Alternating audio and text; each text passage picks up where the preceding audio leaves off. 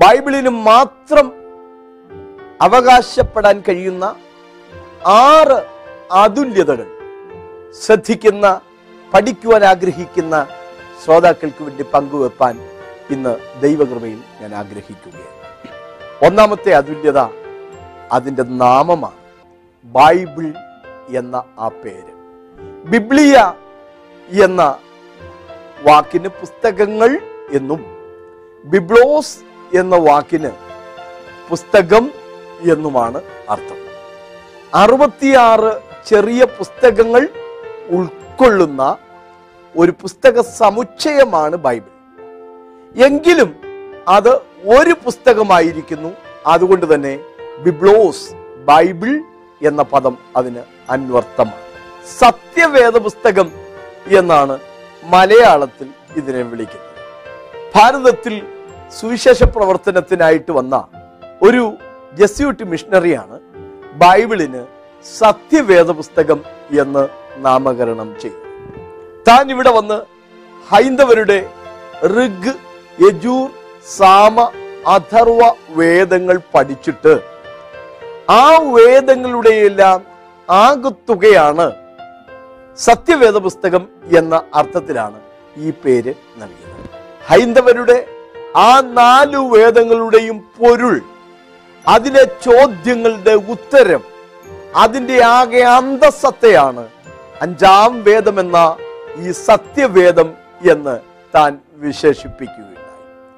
വീദ് എന്ന സംസ്കൃത ധാതുവിൽ നിന്നാണ് വേദം എന്ന വാക്ക് വന്നിരിക്കുന്നത്. ജ്ഞാനം, അറിവ് എന്നാണ് ആ വാക്കിൻ്റെ അർത്ഥം. എല്ലാറ്റിനെ കുറിച്ചും അറിവ് തരുന്ന ഒരു പുസ്തകമാണ് വിശുദ്ധ ബൈബിൾ. മനുഷ്യന് ഒരു കാര്യം കേൾക്കുമ്പോൾ എന്ത്, എവിടെ, ആരെ, എങ്ങനെ, എപ്പോൾ, എന്ത് സംഭവിച്ചു എന്നൊക്കെ ജിജ്ഞാസയോടുകൂടി ഒത്തിരി ചോദ്യങ്ങൾ ചോദിക്കാറുണ്ട്. ആ ചോദ്യങ്ങളാണ് ആ വിഷയത്തിൻ്റെ വ്യക്തമായ ഉത്തരം നമുക്ക് നൽകി തരുന്നത്. ആദിയിൽ ദൈവം ആകാശവും ഭൂമിയും സൃഷ്ടിച്ചു എന്ന് പറഞ്ഞുകൊണ്ടാണ് ബൈബിൾ ആരംഭിക്കുന്നത്. ആദിയിൽ എന്നാണ്, ആദിയിൽ ആരാണ്? ദൈവം. എന്തു ചെയ്തു? സൃഷ്ടിച്ചു. എന്ത് സൃഷ്ടിച്ചു? ആകാശവും ഭൂമിയും സൃഷ്ടിച്ചു. ഈ കാണുന്ന എല്ലാം എങ്ങനെ ഉളവായി വന്നു എന്ന മനുഷ്യന്റെ ആ ജിജ്ഞാസയെ തൃപ്തിപ്പെടുത്താൻ ഉതകുന്ന കൃത്യമായ വിവരണത്തോടുകൂടെയാണ് ബൈബിൾ ആരംഭിക്കുന്നത്. ബൈബിൾ ഒരു അനുമാനമല്ല, ഊഹാപോഹമല്ല, ഐതിഹ്യമല്ല, സങ്കല്പമല്ല, കെട്ടുകഥയല്ല. ബൈബിൾ എന്ന വാക്കിന് പുസ്തകം എന്നാണ് അർത്ഥം.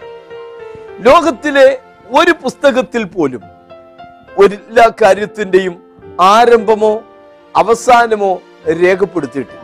ഇവിടുത്തെ വ്യക്തികളുടെയോ അല്ലെങ്കിൽ സാമ്രാജ്യങ്ങളുടെയോ രാജ്യങ്ങളുടെയോ ഒക്കെ ഉദയമോ അസ്തമാനമോ തീർത്തെഴുതാൻ കഴിയാതിരിക്കുക, ചരിത്രം കൃത്യമായി എഴുതാൻ ഒരു മനുഷ്യനെ കൊണ്ടും സാധിക്കാതിരിക്കുക, സകലറ്റിൻ്റെയും സമാരംഭവും അതിൻ്റെ എല്ലാം നിലനിൽപ്പും അവസാനവും എന്തെന്നും കൃത്യമായി രേഖപ്പെടുത്തുന്ന വ്യക്തതയുള്ള പൂർണ്ണതയുള്ള പുസ്തകമാണ് വിശുദ്ധ ബൈബിൾ എന്നുള്ളത്. ഇതിന് 2 ഭാഗമുണ്ട്. 39 പുസ്തകങ്ങൾ അടങ്ങുന്ന പഴയ നിയമവും 27 പുസ്തകങ്ങൾ ഉൾക്കൊള്ളുന്ന പുതിയ നിയമം. പഴയ നിയമത്തിൽ ദൈവം ഇങ്ങനെ പറഞ്ഞു. യിരെമ്യാപ്രവചനം 31-ാം അധ്യായം 31-ാമത്തെ വാക്യം: ഞാൻ ഇസ്രായേൽ ഗ്രഹത്തോടും യഹൂദ ഗ്രഹത്തോടും പുതിയൊരു നിയമം ചെയ്യുന്ന കാലം വരും എന്ന് യഹോവയുടെ അരുളപ്പാട്. പുതിയൊരു നിയമം ചെയ്യുന്ന കാലം വരും എന്നാണ് ആ കാലം എന്നത്.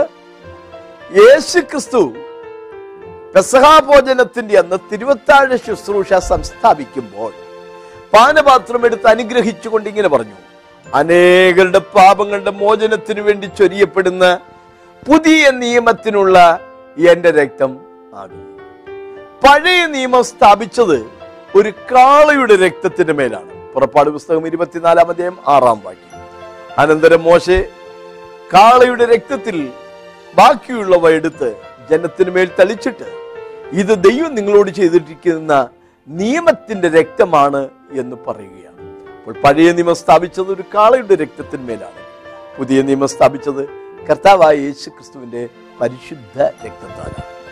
വേദപുസ്തകത്തിന്റെ ഏത് ഭാഗത്ത് നോക്കിയാലും യേശു ക്രിസ്തുവിന്റെ രക്തത്താലുള്ള വീണ്ടെടുപ്പ് എന്ന വിഷയം തെളിഞ്ഞു വരുന്നതായി നമുക്ക് കാണുവാൻ കഴിയും.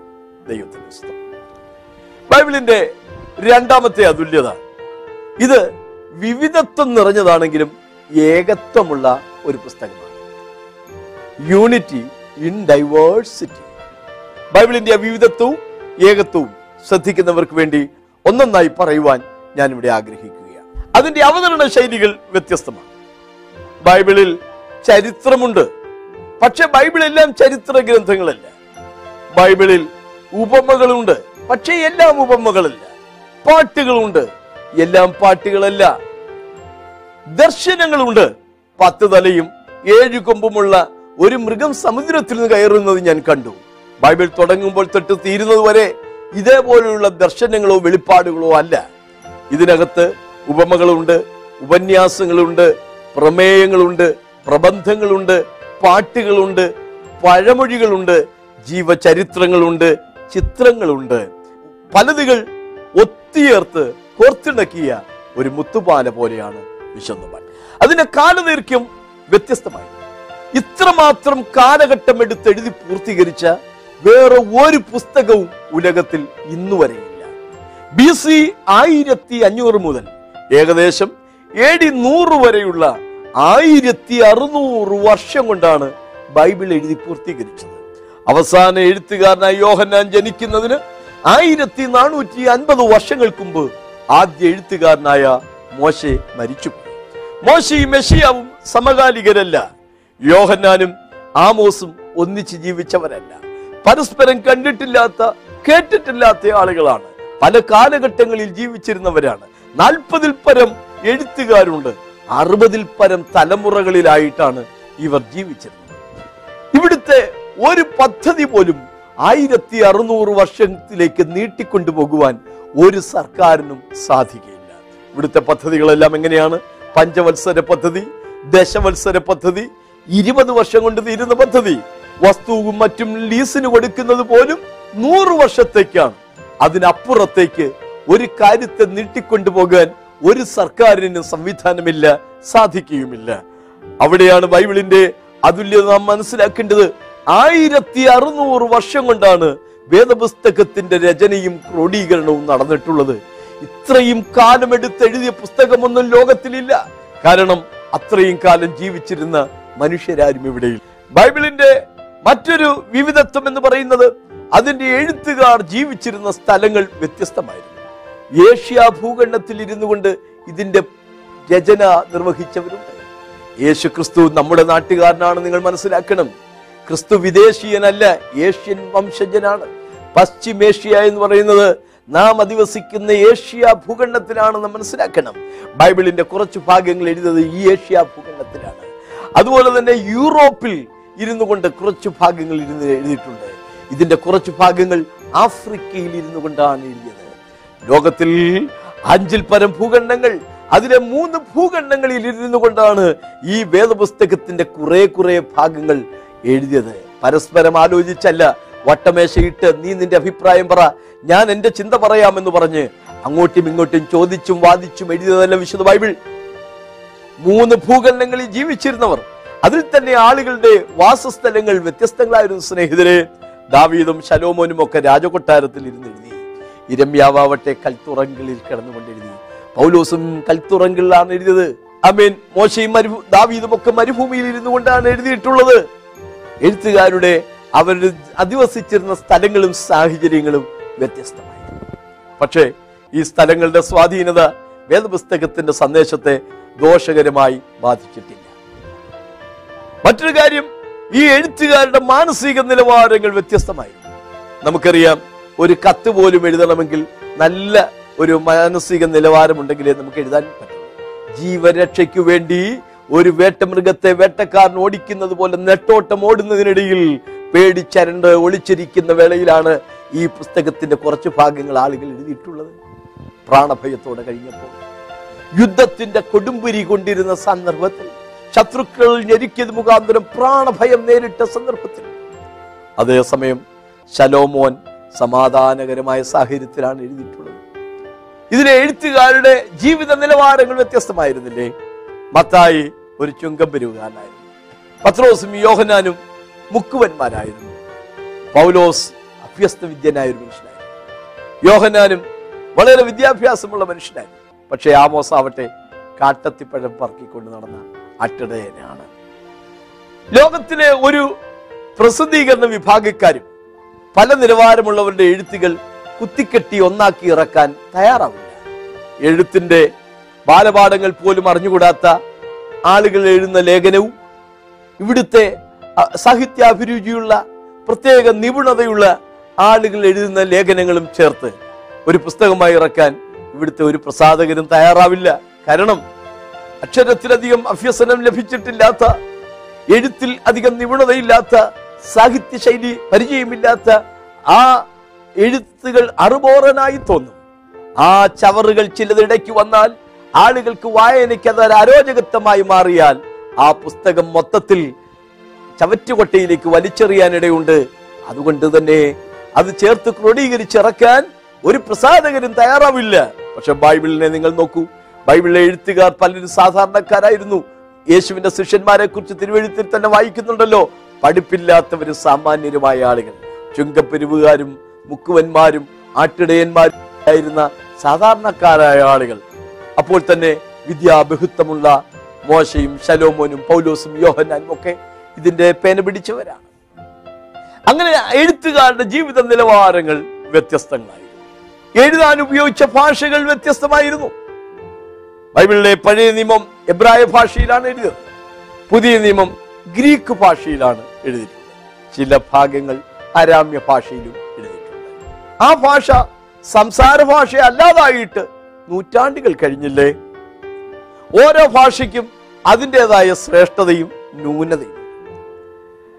എബ്രായ ഭാഷയ്ക്ക് 22 അക്ഷരമാണുള്ളത്, ഗ്രീക്ക് ഭാഷയ്ക്ക് 24 അക്ഷരമാണുള്ളത്, ഇംഗ്ലീഷ് ഭാഷയ്ക്ക് 26 അക്ഷരമുണ്ട്, മലയാള ഭാഷയ്ക്ക് 56 അക്ഷരമുണ്ട്. 56 അക്ഷരമുള്ള മലയാള ഭാഷയിൽ പല വാക്കുകളും പറയാൻ മലയാളത്തിൽ പദമില്ല. കുട്ടികൾ പലപ്പോഴും നടത്താറുള്ളൊരു കളി നിങ്ങൾ കണ്ടിട്ടുണ്ടാവും. 10 മിനിറ്റ് നേരം ഒരു ഇംഗ്ലീഷ് പദവും പറയാതെ മലയാളം മാത്രം പറയണം, ചോദ്യങ്ങൾക്കെല്ലാം ഉത്തരം പറയണമെന്ന് പറഞ്ഞാൽ അത് ചെയ്തെടുക്കാൻ ആളുകൾ കിണഞ്ഞു പരിശ്രമിക്കാറുണ്ട്. എന്ന് വെച്ചാൽ മലയാളത്തിൽ പലതിനും പദങ്ങളില്ല. 56 അക്ഷരമുണ്ടെങ്കിലും നമ്മുടെ മാതൃഭാഷയിൽ പലതും പ്രകടിപ്പിക്കാൻ പദങ്ങളില്ലാതെ നമ്മൾ പഞ്ഞമനുഭവിക്കുകയാണ്.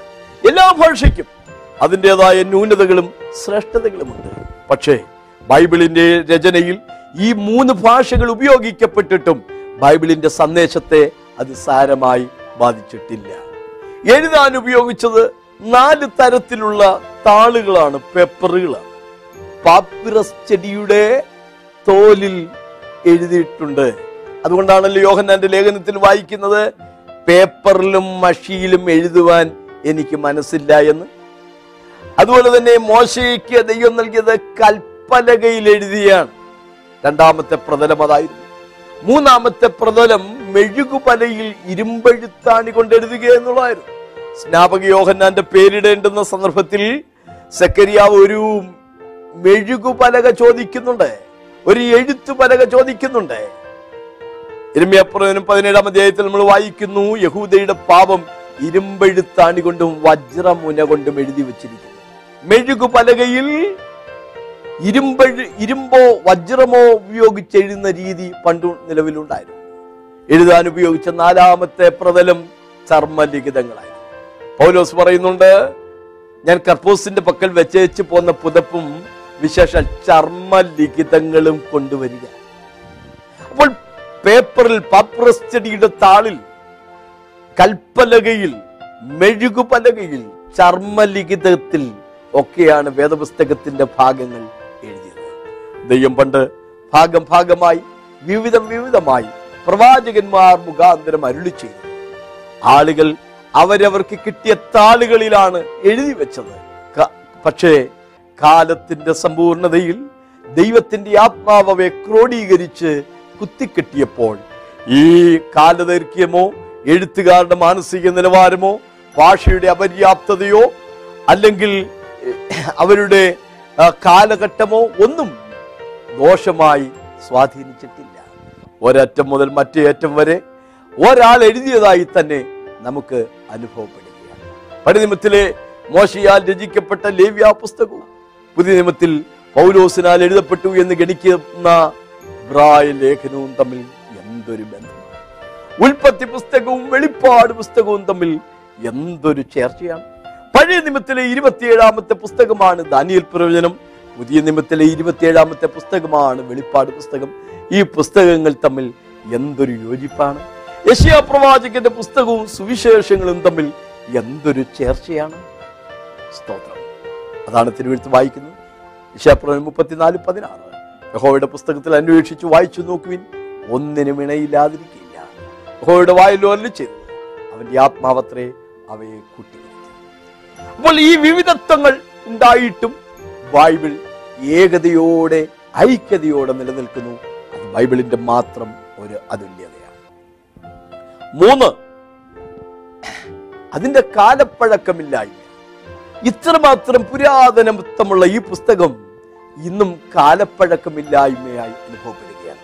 ഇതിലെ വള്ളിയോ പുള്ളിയോ പോലും ഭേദഗതി വരുത്താതെ ഇന്നും നിലനിൽക്കുകയും ആളുകൾക്കിന്നും പുതുമയായി ഇത് അനുഭവപ്പെടുകയും ചെയ്യുകയാണ്.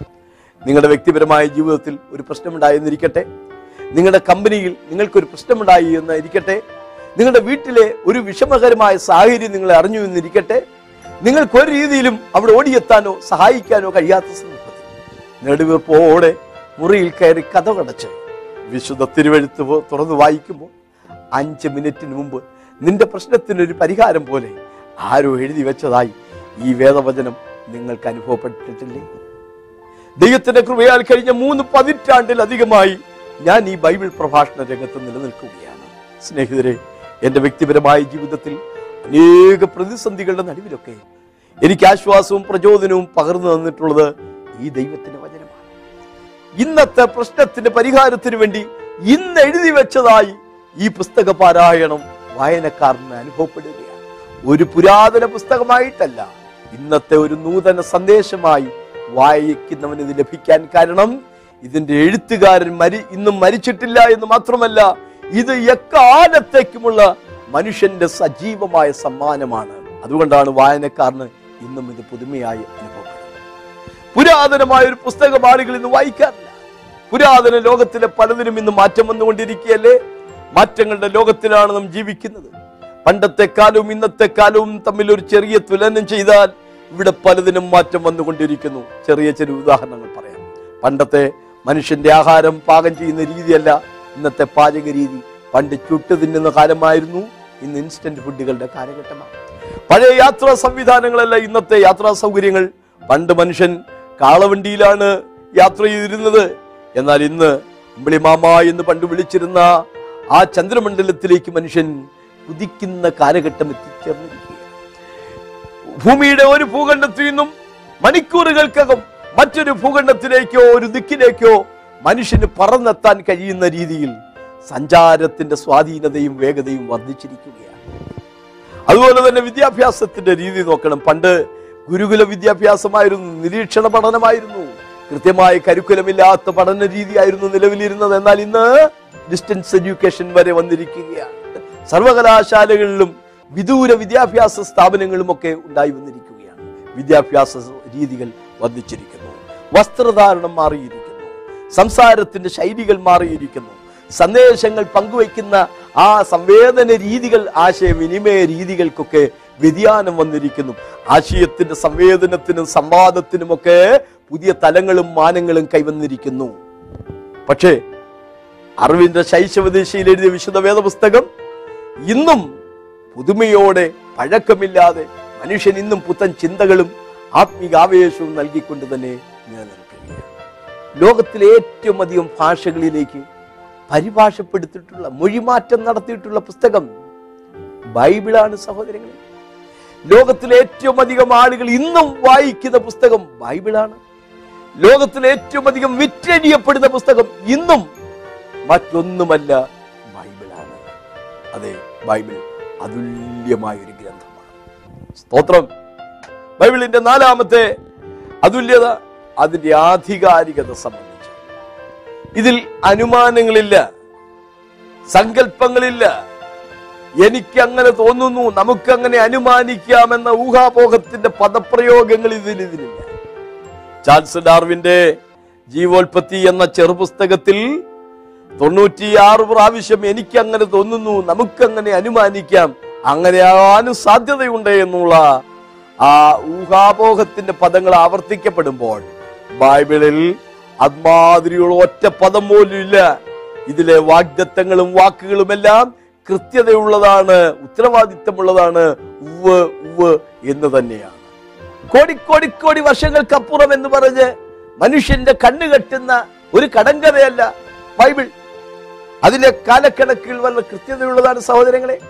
തിബരിയാസ് കൈസറുടെ 15-ാം ആണ്ടിൽ പൊന്തിയോസ് പീലാത്തോസ് യഹൂദ്യ നാട് വാഴുമ്പോൾ, ഉസിയാ രാജാവ് മരിച്ച ആണ്ടിൽ, അല്ലേ, വളരെ കൃത്യതയോടെ അല്ലേ ബൈബിളിലെ കാലക്കണക്കുകൾ, അതിലെ പ്രസ്താവനകൾ പോലും എത്ര കൃത്യതയുള്ളതാണ്.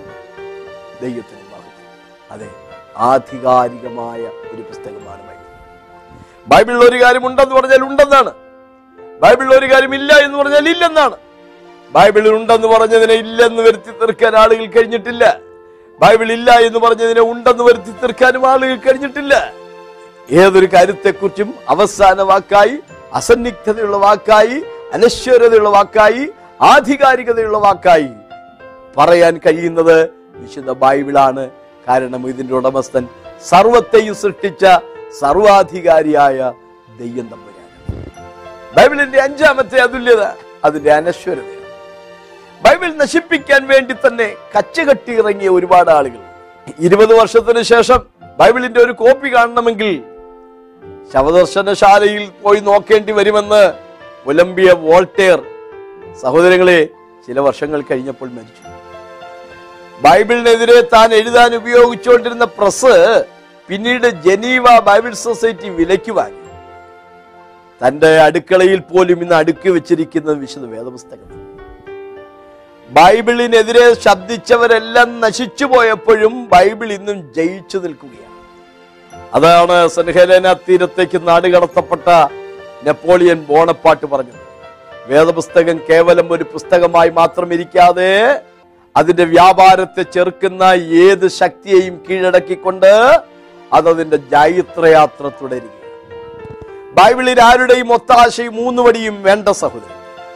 അതിനെ പ്രൊട്ടക്ട് ചെയ്യാൻ നമ്മളാരും വേണമെന്നില്ല. ഇല്ലാതെ തന്നെ നിലനിൽക്കാൻ കരുത്തുള്ളതാണ് ജീവനുള്ള ദൈവത്തിന്റെ വചനം.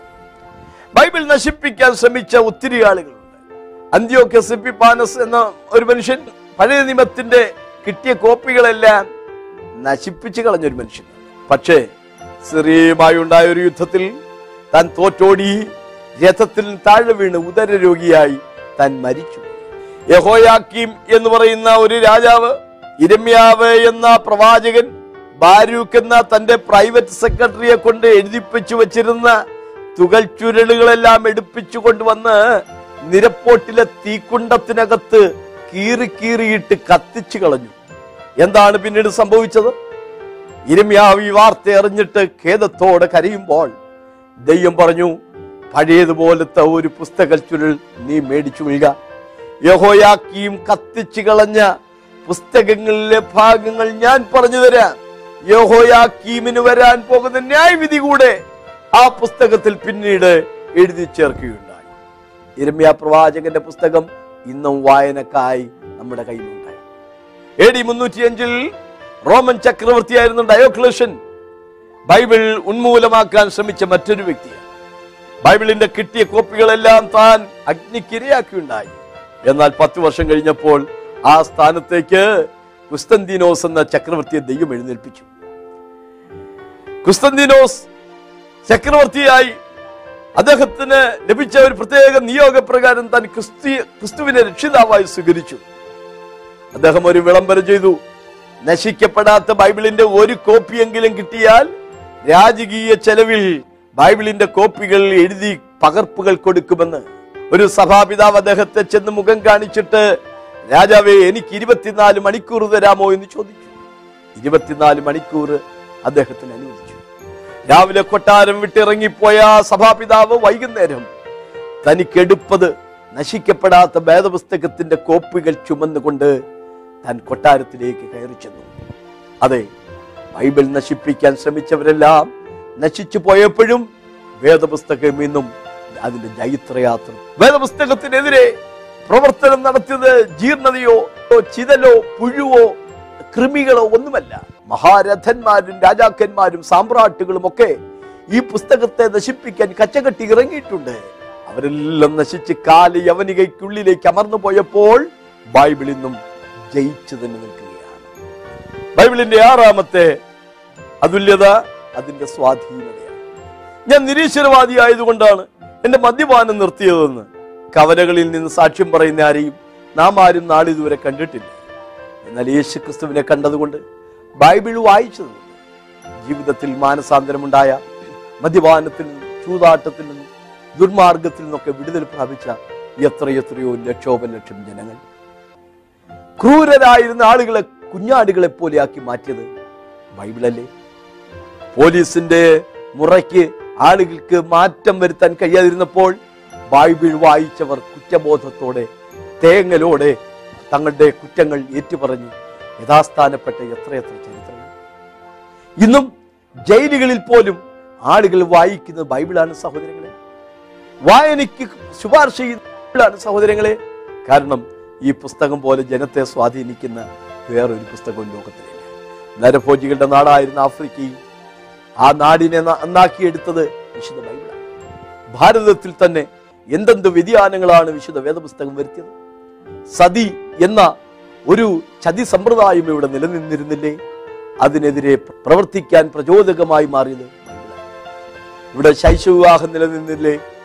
അതുപോലെ തന്നെ ശരിയായ വസ്ത്രം ധരിക്കുവാൻ അനുവാദമില്ലാതിരുന്ന കാലമുണ്ടായിരുന്നില്ലേ? താണജാതിക്കാരനും വിദ്യാഭ്യാസം ചെയ്യാൻ അവസരമില്ലാതിരുന്ന കാലഘട്ടമുണ്ടായില്ലേ?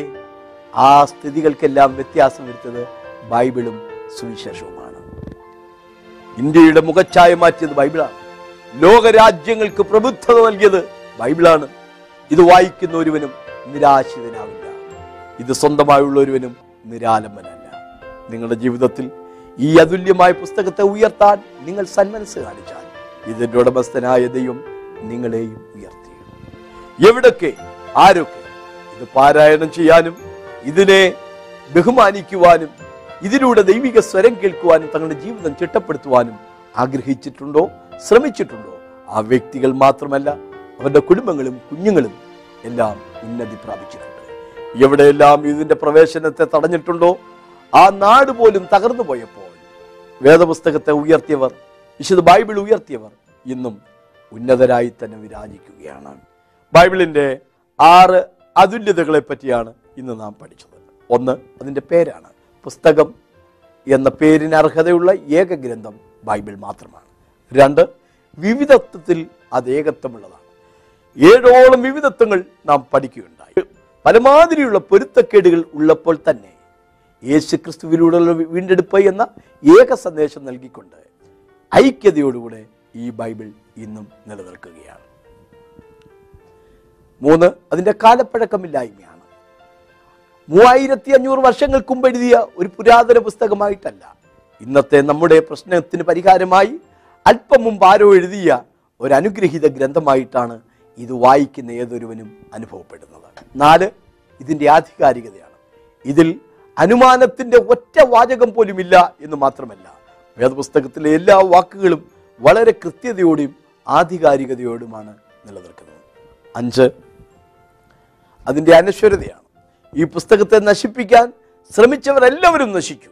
പക്ഷേ ഈ പുസ്തകം ഇന്നും അതിൻ്റെ ജൈത്രയാത്ര തുടരുകയാണ്. 6, ഇതിൻ്റെ സ്വാധീനതയാണ്. നിങ്ങൾ ഈ വേദപുസ്തകം വായിക്കാൻ തയ്യാറാകുക. നിങ്ങളുടെ കുഞ്ഞുങ്ങൾക്ക് ഈ ബൈബിൾ കൊടുക്കാൻ നിങ്ങൾ തയ്യാറാകുക. നിങ്ങൾ മാത്രമല്ല, നിങ്ങളുടെ കുഞ്ഞുങ്ങളും ഇത് മുഖാന്തരം അനുഗ്രഹിക്കപ്പെടും.